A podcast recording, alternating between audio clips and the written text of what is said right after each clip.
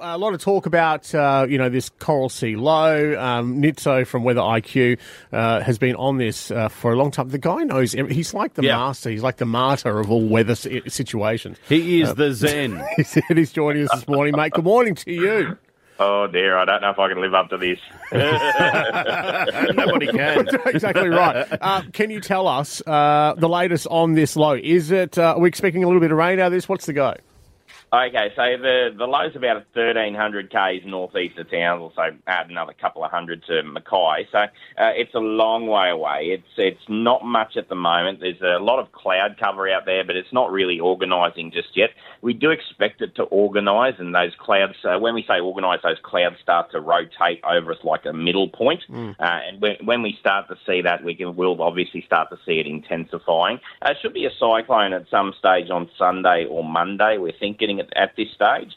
Uh, its initial motion is going to be southwards through the Coral Sea, and here's where it gets tricky. As we get into Monday, because nothing can be simple in the Coral Sea, of No, course. of course. As as we get into Monday night, uh, there's a, a sort of a bunch of models, probably more models that pull it towards the coastline. Uh, then pull it away from the coastline. But there's still, and this is what makes life so difficult, there's still a truckload of models that pull it away from the coastline. So we can't sort of guarantee any sort anything in, in any particular direction after about Monday night. So uh, look, if if it was to hit the coast, and I, I stress the if part, Yeah. um, we would probably be looking at an impact mid to late next week.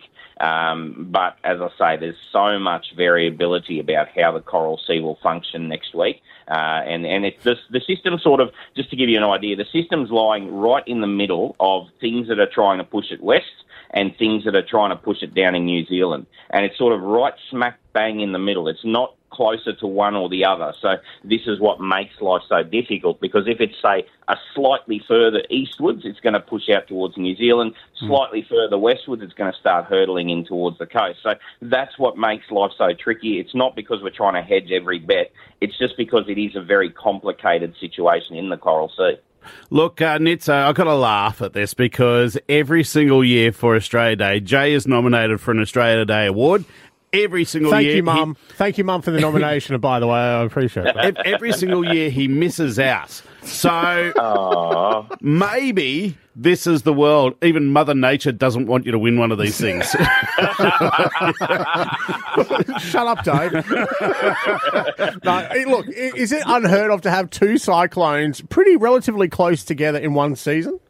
Oh no, absolutely not. It is a little bit unusual to have them this early, two two cyclones this early in the season in the Coral Sea. That's a that's a little bit unusual, but certainly not to see two cyclones. I mean, we see four cyclones in the Coral Sea a year on average. Most of the time in the last decade, they've sort of moved away, so we haven't taken much uh, paid much attention to them. But uh, certainly around March, we tend to see two in quick succession, or late February into March. It's just that we don't usually see one in December. That's the that's the thing that sort of threw us a bit uh, this year. Okay, so there, right. you go. All right, all the info, Weather IQ. Um, uh, we are a subscriber uh, through Nitso as well on the, the website. It A is good. Wealth of knowledge, and it Yeah. gives you up to date information daily as well. As always, Nitso, thank you very much for joining us this morning, mate. And uh, we'll certainly have you on the air next week. Should pr- we provide to have you or need to have you on the air next week, eh?